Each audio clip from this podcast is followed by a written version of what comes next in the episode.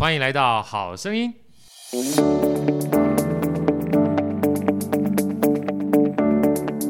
大家好，我是好趣的好哥，欢迎来到好声音。今天非常开心呢，邀请到好哥心目中非常尊敬的偶像啊，这个也算是好哥觉得是在算是杂志界也好，或出版界也好，一股清流。很多人说清流是不是清水的清？我说有两种不同的解释方式啦。一种是清流，就是有的时候呢，你发觉跟别人不一样哈，它也是一种让别人看见的方式。那不一样呢，某种程度上面也是一种坚持，因为很多的时候不一样会让大家思考说他为什么不一样。那另外一个非常重要的关键啊，是他的杂志在做的过程当中，好跟每一次看都觉得有一种举重若轻的感觉。其实里面的所有的点点滴滴，大家有机会去看他的，不管是。文章也好，或是图片也好，你会发现，好像每一张哈，就是你看过去之后，都有一点点很疗愈的感觉。但认真思考，它背后一定是花了非常多的心思。这就是我讲说，嗯，为什么大师呢？就是之所以成大师，他不会让你有大师的感觉，他就觉得是在生活周遭。只是有的时候，他用不同的眼光，让我们不同的遇见。我这就是我讲说，这个轻哈是，就是。就是举重若轻的轻啊，就这样轻轻的就流过你身边，你觉得没有压力，但是就会留下记忆啊。我觉得这个是让我看过之后一直有这样的一个感觉，让我们有热烈的掌声欢迎铁志。好哥好，各位听众大家好，我觉得你刚才根本就在讲你了，这个没有人没有给人家压力的大师，这个好哥我觉得做的非常彻底，不敢不敢不敢啊，因为其实。呃，我跟铁志呢，在脸书上面，其实我瞩目他很久了，因为后来在线下的时候呢，去喝了他的咖啡，看了他杂志，然后又有因缘机会跟他一块出去玩，好共度了一些美好的时光，所以特别邀请他过来跟我们分享。没想到今天除了带来 Verse 之外呢，又带来另外一个我们惊喜，因为是另外一本音乐杂志，是啊，这个先跟我们分享一下好不好？这个铁志，我们先以 Verse 来去跟大家分享，因为。好哥认识你呢，其实在很久以前我就知道你了哈，因为呃你本身不能说是文青了，因为我觉得文青它只是一个定位，嗯，其实我觉得你有很多的梦想，因为包含像杂志，它只是一种内容表达的方式，我觉得你有很多的这个想法，希望透过文字，希望透过图，就是视觉化的东西呢，给大家有各种不同的想象啊，能不能跟我分享一下你在所谓的知识内容这样的产业里面以前？到现在是怎么样的一个心路历程，好不好？哇，这个这个一说可能要三个小时。是啊，所以说不能只来我们一次啊。这个好哥对，像像好哥或者有一些听众朋友可能之前知道我是因为我长期写文章嘛。是的，那的确不是文青，因为我其实长期在报纸《中国时报》《联合报》，乃至于像英国《金融时报》中文网写关于政治的、文化的、社会的专栏蛮多的。那因为我自己原来是学社会科学的，是哦。那最早就是一开始前前半生本来要走学术了.也去了纽约哥伦比亚大学念政治学博士，但是因为才华不够，没有念完。你这样讲话，我们怎么自处呢？所以当时开始就是在报纸上写东西。对，那我自己很喜欢文化，我喜欢摇滚乐。对，那我又学政治。政治社会科学，所以就常常把这些结合在一起，所以可能算是开辟一条比较特别的路径吧。对，写专栏，两岸三地都写了蛮多年的。其实就你刚刚说的，我之所以从学术转成写作，就希望把这个知识。通过公共的方式传递出去，要不然就在象牙塔里面嘛。没错。可是我其实是蛮希望这个自己的文字可以影响社会的。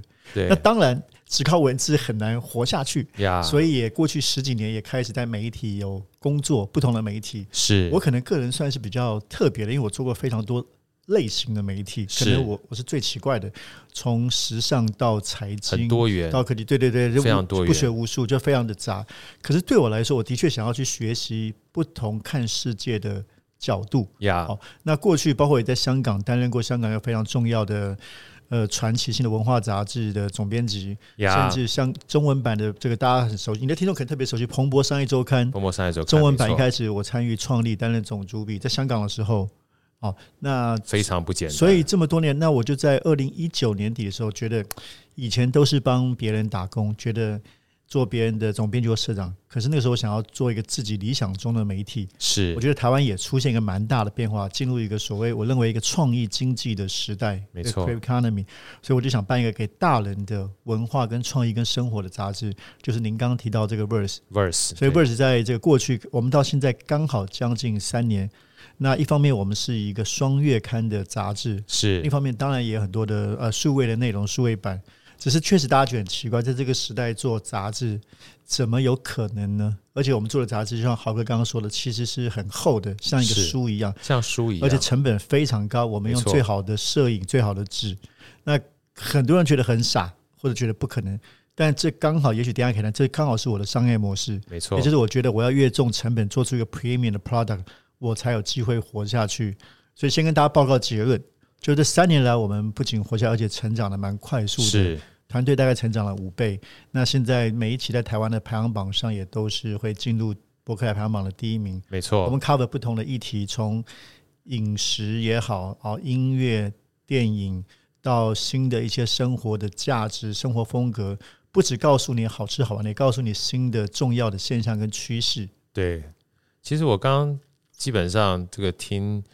铁子在说的过程当中，我第一次看到 Verse 的时候，其实我真的不觉得它是个杂志。对啊，再加上在排行榜里面长期除了被很多人关注之外，套一句比较俗话，一直变成第一名，某种程度上面也是一种共鸣嘛。对，对，说实话，我这是我。我我说实话，始料未及的。本来我自己觉得可以做一本很屌的杂志，但是可能小众。所以后来我们第一期出来的时候，哎，排行榜第一名，其实蛮兴奋，不小心变成大众杂志。对，而且根本没有人会相信这么厚的杂志，两百多页，又卖的比一般杂志贵三百多块，其实也很便宜了。但是在杂志界算是贵的。对，这杂志算是贵，但回过头来，我常跟大家讲，能够用钱买到都是最便宜的。如果大家认真思考，去把这个 Verse 每一次都买回家的话，你会发现它基本摆在书架上也非常漂亮。对对对，我们就是在呃，是这个可能对大家只听看不到，我们的确可以说是最好看的杂志，这个是客观的。我是说美丽，这个是客观的标准。因为去年我们拿下了台湾最大的这个杂志叫金鼎奖，金鼎奖，出版界的最佳杂志设计，也拿到了设计界的大奖哦。那甚至今年刚入围日本的一个设计奖，是，所以当时我的想法就是，我希望，因为现在是个视觉时代嘛，说实话，大家非常重视视觉，也是个美学时代，所以我要做的很很美，可是我内容要同时很深，不能变得只有只有美没有内容。没错，所以我每一篇文字的内容都是深度报道，再结合我们跟台湾最好的摄影师、设计师合作，所以让 Verse 变成一个蛮独特的一个杂志。对，我常常说啊，现在目前很多人可能都习惯看电子书啊，或者是看手机啊，哈。那我自己喜欢看纸本书，嗯，因为纸本书的话会让我在看书的过程当中，因为早上我大概会固定会花三十分钟，不一定要看多少，就三十分钟到四十分钟，就看一个我自己想要看的书。有时候翻一翻，有时候认真去看，然后泡杯咖啡，会有一种仪式感。对啊，虽然说看书是一种仪式感，但看 Verse 会给我一个很大的感受哈，我不知道。这个我也想问铁子会不会这样感觉？就是你本身有的时候是需要一些仪式感去看书的啊，就是需要一些仪式感，摆盘啊摆好。但有些人摆盘对，就摆盘啊，把咖啡摆好啦，这个点个熏香啊，那个熏香啊什么。但是每次在看 Verse 的时候，每一张都会让我觉得有仪式感。哦，谢谢你。其实我们我们可以不用，你可以上厕所也可以看啊，是吧？哈，就是你会 发现很轻松，它可以是很轻松，看图片就非常美。对，就是它每一个，就是每一个图片，它就会带着你进入到不同你的空间里面去。对对对对对。啊，所以那个我说看书的本身进去，它就是一个不同的仪式感，就进去进去进去，就像小叮当任意门是一样的。是你这个比喻很好，我我有我们有一期处理过 VR 的问题，是我在主编号特别写说，其实你不需要 VR 的装置，是一本杂志也可以让你。带你走到很多不同地方，沉浸式。我写一个南投的茶园，对我其实可以让你沉浸进那个地方啊。没错，所以虽然我们有点老派，并不是最素的 VR 或者是元宇宙，可是我觉得它一样可以带读者用想象力，只要你有好的照片、文字，让你进入不同的地方。对，所以我说真的非常强烈建议啊，因为这个东西已经不是一个小众市场而已了。是。就像我常常跟大家分享说，有的时候你要看剧或看什么，一个最简单的方式呢，就是去看一下排行榜前面的。嗯嗯嗯。因为没有任何一个剧或者是动漫，我自己喜欢看动漫啦。哦。他拍他拍出来的话是希望大家不要看的，一定都希望大家都看。对对对。但是没办法，就像这个任何的剧呢，它都有排行榜，这个残酷的现实。但排在前面的，一定就是大家精心设计、拍摄完毕之后。又让大家彼此有共鸣的，那就需要去了解一下，因为这个时代的脉动嘛，哈，所以我觉得像 Verse 它本身就是这样的一个存在，它也许在一开始的时候起心动念也只是想做一个不一样的遇见，对啊，但没想到这个遇见让大家觉得，嗯，好像我真的看见一些我想要看见东西的时候，或许大家可以变成是一个两个月一次哈。对对，透过这样的方式呢，让自己沉静下来，然后在翻书的过程当中，好像有一种穿越的感觉。带着你在不同的风景里面去遨游，是，这是我在看待 Verse 的时候一个很大的感触。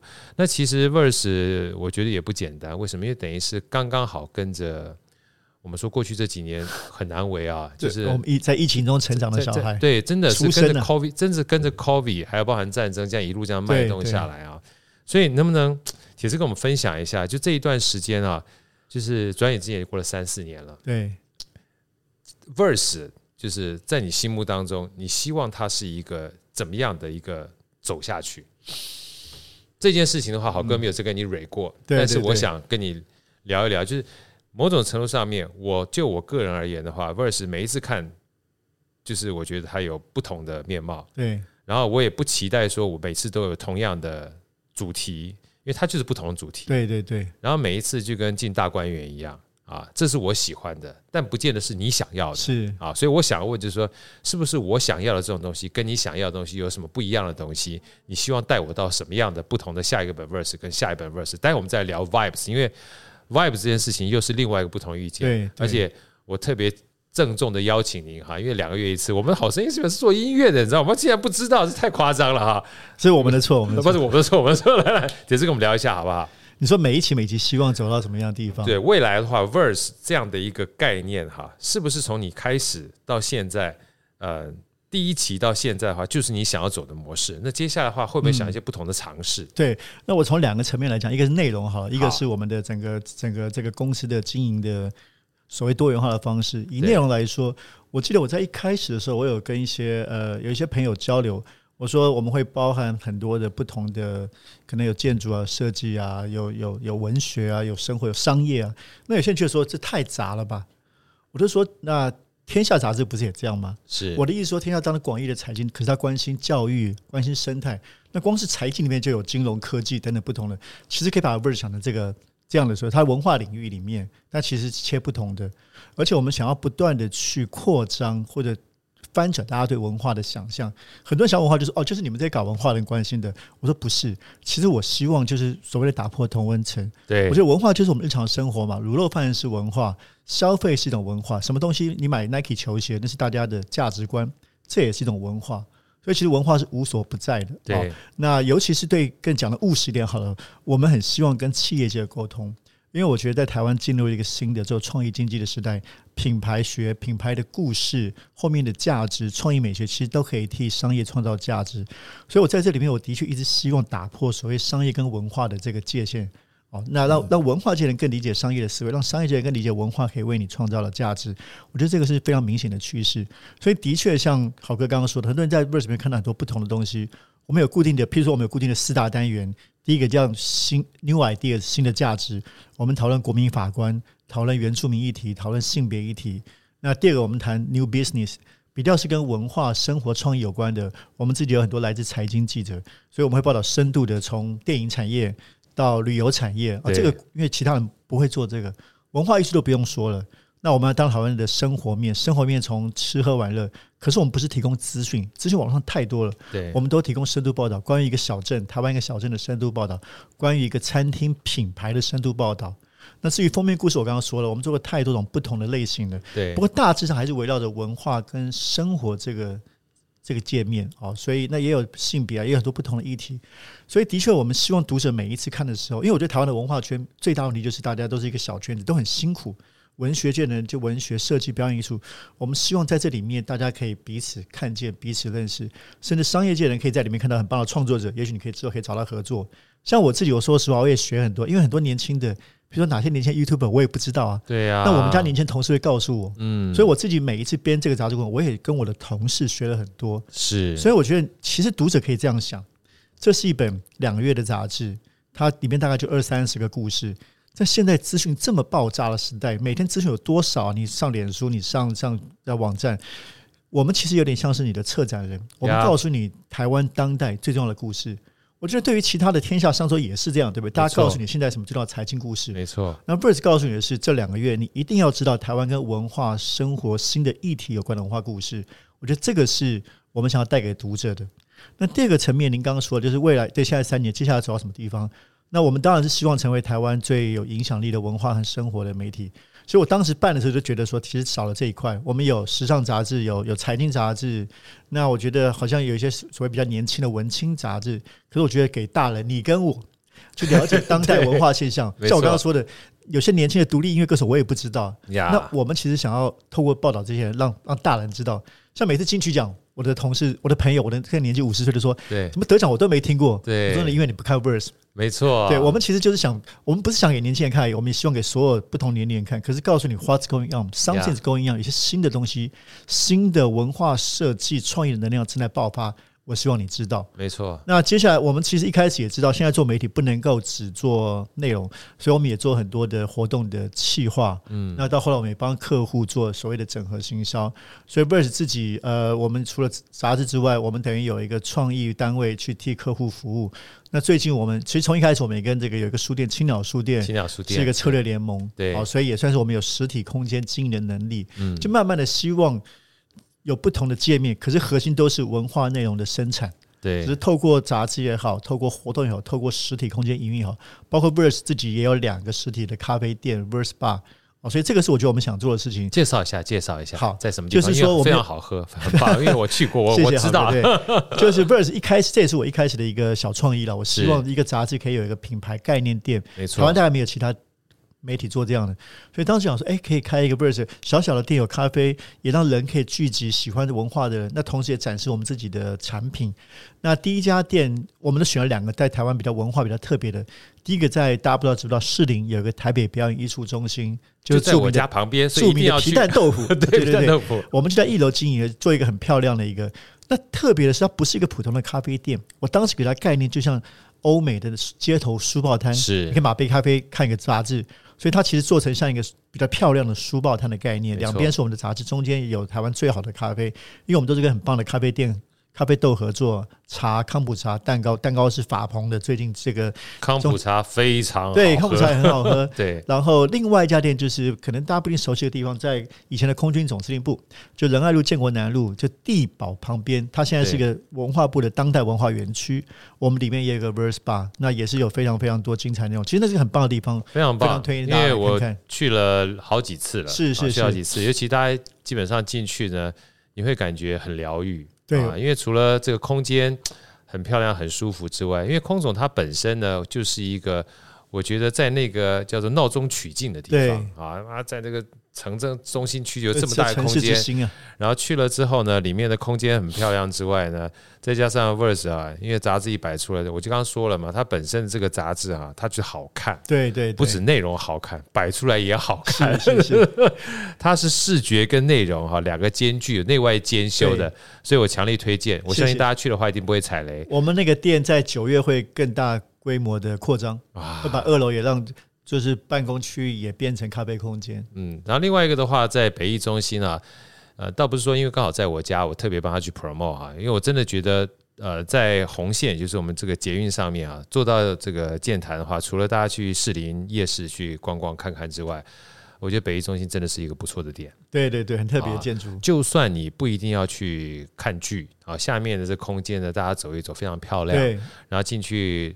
吹吹冷气，喝咖啡，看看杂志。二楼是我们的书店，二楼是我们青鸟的书店，哈，这是非常棒的地方。我相信呢，大家如果没有去过，去那个地方之后，你会蛮喜欢那个地方。对，好哥人真好，真的真的，我是说真的，因为我自己常去，是因为包含像我现在目前的话，有时候遛遛狗啊，然后运动啊，我都会到那个地方去。然后当然是很多人去的时候，在看戏看剧的过程当中，可能会不同的观点，说啊，可能坐的不是很舒服。嗯，我说他那个地方，他不是，他不是一个让你。就是就是单一目的的一个地方，对啊，它是一个让很多就是老少咸宜的地方。我记得前一段时间的话，在这个它的下面空间还有一些儿童游乐园，哇，那时候基本上也是蔚为风潮。所以我强烈在建议大家哈，大家这个出去吃夜市之余呢，可以去到我们北艺中心逛一逛，然后到我们这个 Verse 咖啡进去看一看。然后到青鸟书店看一看，然后当然里面有各种不同的表演艺术类的话，也支持一下，好、嗯、支持一下。那我们回过头来，好哥想先请教一下，就是当初这个 Verse 的名字啊，其实怎么定出来的？其实你知道，取名字都是最难的。是，对，其实其实事后回想起来都是随机的啦。呀，因为就想过千万个名字嘛，当然先想国语的，并没有一定要先想英文的。对，国语想很多，什么文化时代啊，各种好像很沉重。也想过台语的，把台语用英文拼音啊，各种名字都想过。对，那后来取的这个名，当然是有一天也是零零零看到一些看到一个电视，然后用到这个字，觉得哎，其实挺有意思的。那我有几个判准来决定为什么取这个名字。嗯，第一个，这个字好念呀，叫你不能有三个音节就长了，真的，对，两个音节就好念，对对对，三个音节就不好念。就 Vogue 也是两个音节。第二个，这个字其实大家不一定认识，所以它有一种神秘感。嗯，我觉得有一种低调的神秘感也是不错，因为我们希望达到，我希望达到那种会去会去什么夜店呢，会去鸡尾酒吧，大家觉得很酷的，所以要有一种酷酷的感觉。对。对，那第三个它长得好看，嗯，其实 V 很好设计，对。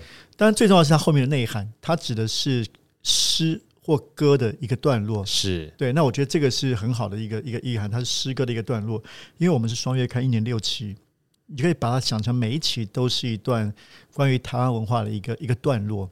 哦，那如果组合起来，不就是一首关于这个时代的诗歌吗？对，所以我觉得它意涵很好，但就算不知道意涵，我觉得念起来也是不错的，也好听。所以也是一样，有有表面有内涵。对，有表面有内涵。那最重要的诗歌呢，其实很短，但是有底蕴。对对对，啊，这个东西就是真的，因为很多人都说，哎呀，这个杂志哈，好像就很多故事。对，很多故事的话，会不会基本上太以偏概全？我说，现在目前在这个时代里面哈，你又希望短平快。嗯，你又怕以是以偏概全，嗯，那或许可以找一些比较有底蕴的，对对对，但是可以短短的时间之内又可以让你很深入，对，就跟我们诗歌是一样嘛，五言绝句、六言五言绝句、七言绝句，对不对？律诗就这么短短几个字，它表达很多的东西在这里面，对对啊，所以 verse 呢，为什么特别请我们的帖子帮我们介绍一下？它事实上是有真正的意义在这里面，对对对，谢谢谢谢。然后回到刚才，好哥想多说两句啊，其实。呃，很多人都说我们要定位定位，嗯啊，我包含我们这好声音，很多人问好哥说，好哥，你们的好声音 到底定位是什么？我一开始也在思考这个问题，对，后来想到最后之后，我说我不要定位了，我干嘛要定位？就像别人说好哥，你定位什么？我说我我为什么要定位？你觉得我是什么？我就是就是郝哥，是吧？对不对？铁是怎么定位？就像你刚刚讲，你做了这么多事情，也许。自己会觉得不学无术，但是我喜欢呐、啊，我喜欢尝试到最后的时候，你认为我是什么，我就是什么。可是如果我没有去尝试的话，我也不知道我是什么。对对对，我觉得这件事情呢，是后来好哥做好声音的时候很大的感触。那回过头来，呃，我也要讲一下我对 verse 的感觉。我觉得只要好看，你想看就好了。对，好看想看，然后变成是我必看。某种程度上面，我可以透过让我看到很多我不同我。原来在我的区域里面，就同温层里面看不到的东西，这样就好了。是因为包含我们在做类似所谓的内容产业的时候，很多人都说：“哎，我们以前基本上都是系统，那现在目前短平快会不会感觉上太片段？”我说：“以前的系统是因为它经过很多长久的历史的演进，它成为系统。嗯，可现在目前它还在成长的过程当中，它还没成为系统。那没成为系统，你就不去接触吗？AI。” VR，你还是得接触啊，因为不知道会长成什么样子啊。没错，所以它是一个，我把它当成就像我们刚刚讲的小叮当的任意门，我会把它当成是一个类似网络上的 portal，它会让你连接啊。就像我们现在目前在桌上，除了这个 verse 之外，还有 vibes，还有看到一本非常漂亮，叫做永和。如果你没有看过永和的话，你就有机会。透过这个永和去理解，在这个永和的过程当中有不同的面貌。这个现在大家看不到，我们这个帖子翻了一个，我，我们这一期也做了 AI 啊。你看，问台湾那个特别专访人工智慧研究院，对，专访台湾人工智慧实验室创办人杜奕锦老师，在 AI 的世界打开文化艺术更多可能性。对，所以我们的确想要触碰不同的议题，不是只是狭义的。是所谓文化创作，对。所以，如果今天你不想给自己太多局限，但是你想要更多的好看，更多的想看，更多遇见的话，豪哥强烈建议大家今天要把这个 verse 两个月带回家啊！你会看到非常多看起来不是很长，但是很深入、有底蕴的一些故事哈。那接下来的郝哥就今天算是一个叫做不期而遇的惊喜啊！我今天在看这一期的 Verse 的时候，看到蔡依林已经让我觉得很惊艳了，然后再看到这个以后特别要邀请铁子来上我们好声音的 Vibes，没想到既然 Verse 又进化了啊，就出了这个音乐的杂志，然后这个封面上面也是我非常喜欢的阿美，来跟我们讲一下这个故事好吧？这怎么诞生的？呃，其实 Vibes V I B E S 是我们今年新创办的杂志，所以好哥还还不知道没有问题，因为才刚开始三期而已，三期哦，对，而且第三期才刚刚出。那其实我自己也很喜欢音乐嘛，其实关键是我觉得台湾流行音乐是台湾在华人世界甚至亚洲非常重要的内容产业，是，但是我们几乎没有一本音乐杂志。那为什么要有杂志呢？其实我觉得杂志是说一样，现在台湾很多的资讯。其实我们做杂志就是希望它可以比较完整、有系统的去记录、讨论，甚至说我们说 make a statement，提出一个立场和宣言。你看啊，有没有想过，其实杂志跟网络很大不一样。任何杂志它有杂志有封面，对，封面就是个 statement，没错。他觉得什么重要的议题、人物，我想对任何的杂志都一样，没错。所以当我们想这个时候，也就是说，哎，其实我们想要去，不只是去记录台湾当代音乐的面貌，因为我刚刚说过，其实这几年台湾音乐变化很大很大。二方面，我们想要去倡议、去认、去提出我们认为重要的议题。那我们第一期其实就还蛮火的啊，其实这三期也都卖得非常好。第一期是做三个封面，回顾台湾过去二十年音乐，有有清风、有蔡健雅、有黄轩。那第一期，因为也太酷了吧？怎么都是这么酷的？第一期，然后第二第二期是跳得很大，是做我不知道你知不知道。原子少年，我知道啊，对你比较酷，我去年才知道，你知道吗？所以当时人家觉得，哦，你们你们是不是很严肃的文青？应该都做比较什么独立音乐？结果看到我们第二期做原子少年，吓一跳。但我们是也是比较严肃的角度讨论偶像文化，是。当然，我们就用很时尚的角度去拍原子少年，讨论台湾偶像团体史的变化，其实有一点文化研究的角度。那第三集这一期是阿妹哦，就是因为今年的这两年的张惠妹演唱会都卷起很大的风潮，没错。那其实我觉得演唱会是当代音乐产业非常重要的核心，是不只是商业上的赚赚钱，也是整个音乐产业表现上的核心，没错。就当时我们就跟阿妹他们的制作单位提出这么大胆提出这个计划，就我想要做一个保存版的张惠妹演唱会的全记录，去记录后面参与的各种的这些厉害的人，影像的、音乐的。让大家看看，在当代一个顶峰演唱会是如何做成的，这好有意义哦。所以，甚至封面我们故意选了一个是比较是幕后的照片，不是他在舞台上。对，我当时说我不要那种舞台上亮丽的张惠妹，那看太多了。哦，比较像是好像他其实这个是他在等待出场的照片，是很特别。那当然，第一天预购就卖的非常非常好。对，这个其实刚才听到这个铁志在讲啊，所有任何一个在台上的光鲜亮丽啊，对。绝对不是在台上的光鲜亮丽哦，真的真的，他们这个背后我们参与了一点记录过程，真的是太了不起了。所以我其实很感动啊，因为我记得我第一次有这样的一个感动的时候，是那个时候我女儿他们在美国学校嘛，哈，很奇特，每一年都要办一个话剧。我那时候就觉得很奇特，为什么老学校老师要坚持在每一个年级都要办话剧，而且是全员动员？嗯。然后在每一年的暑假，呃，就是要结束之前的话，他就要找家长去聊，特别就问了这个问题。他说：“因为这件事情是体验人生跟体验团队一个最好的模拟。”我说：“什么意思？”他说：“因为你只要是有话剧的话，一定有主角，一定有配角，一定有灯光，一定有造型，一定有服装。那每一个人都会分配到一个角色，嗯，可是通常大家都会想去当主角。”但是也要让主角知道，没有这些人的话，你是做不成主角的。是，然后也要让大家知道，是你身在每一个角色里面，都是影响着这整个团队会成功或不成功的关键。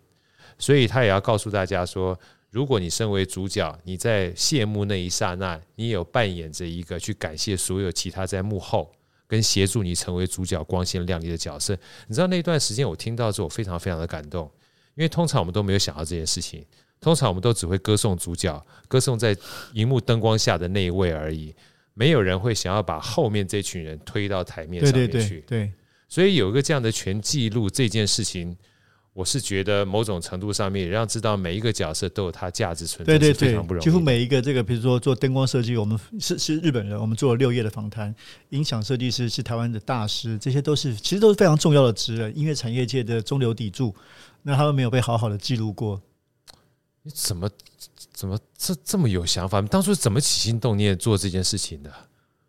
呃，就一走这个想法，我觉得就我刚刚说的，我觉得演唱会现在演唱会，我们喜欢看演唱会，是因为它就是一个灯光效果很好，声音很棒的，它不是只有歌手本身。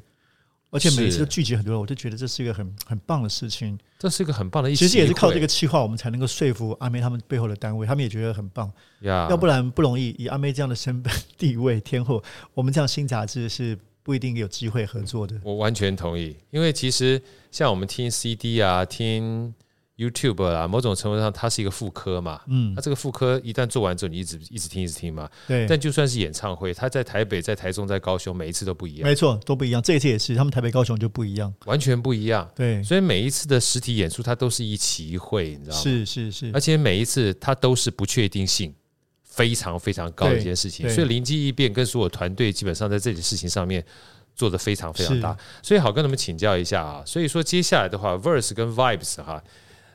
你们本身在你们的这个团队里面的话，这个 verse 基本上很清楚了。Vibes 的话，接下来每两个月、两个两个月的话，你们会是有什么样的主题或什么样的想法去延续它的这个所谓两个月、两个月的做法？其实我们就是会以音乐为核心，音乐核心。可是我音乐核心还是想把音乐扩展出来，包括新的生活方式，包括时尚。我想音乐在我们生活层面是非常非常重要的，对，所以只是以音乐为核心去探讨。我觉得，尤其对年轻世代来说，音乐是非常非常重要的一件事情，很重要啊。对，所以应该说是以音乐为核心探讨当代的，尤其年轻一代的生活的样貌。所以在定位上，就你刚刚说定位，就 Vibes 会比 Verse 相对年轻一点，是对于读者来说。对，因为其实听你这样讲完之后，好像我们还真的想不出来，目前在台湾有真的针对音乐像杂志，好像对，其实没有。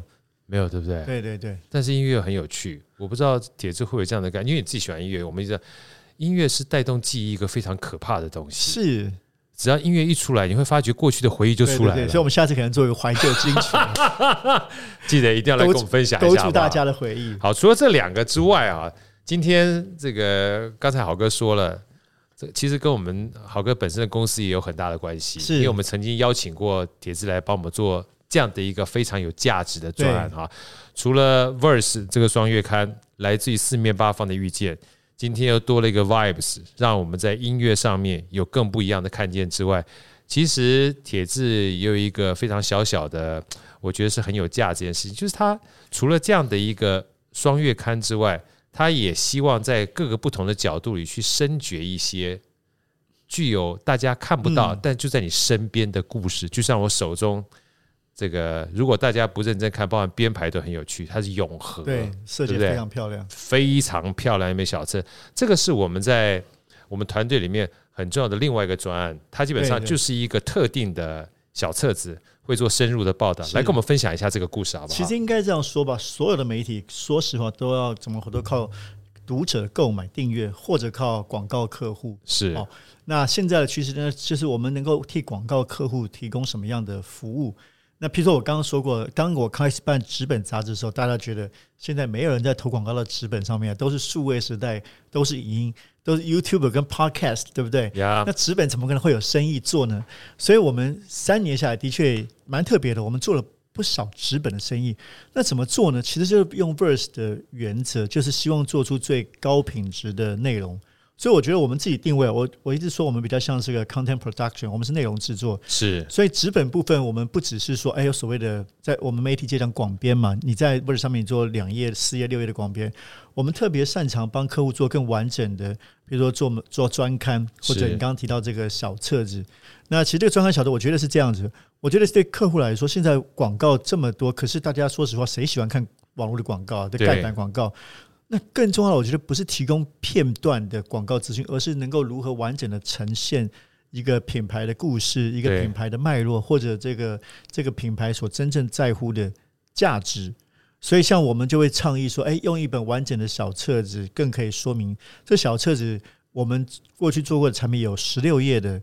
有有八十页的，甚至有直接帮客户做一本专书的，是那等于是用我们用最好的，你你所有人拿在手上都觉得非常非常的漂亮，对，内容有深度。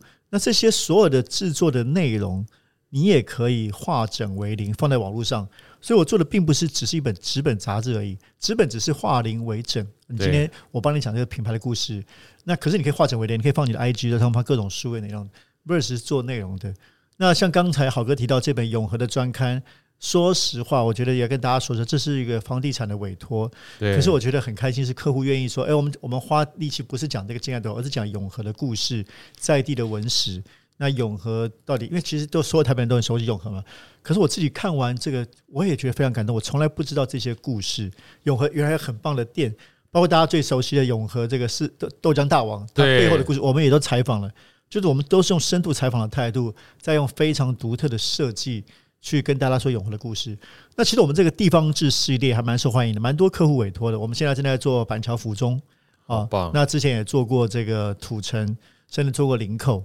啊，这个都是蛮多商业客户有兴趣的。那当然也有像郝哥刚刚提到，过去跟郝哥合作过，关于很多品牌，他们对于比如说台湾土地的关怀，对，我们都会亲自去去采访、拍照等等的。那希望这些可以成为大家每一个企业自己可以很骄傲拿出来的自己的一个产品。刚才铁子讲的这一段，突然我想到一个韩剧，嗯，《梨泰院》哦，它其中有一段啊，就是那时候他就是买到一个店面，然后那个店面呢。嗯嗯，坦白讲，那整条街都不是很好，所以他租那个店面很便宜。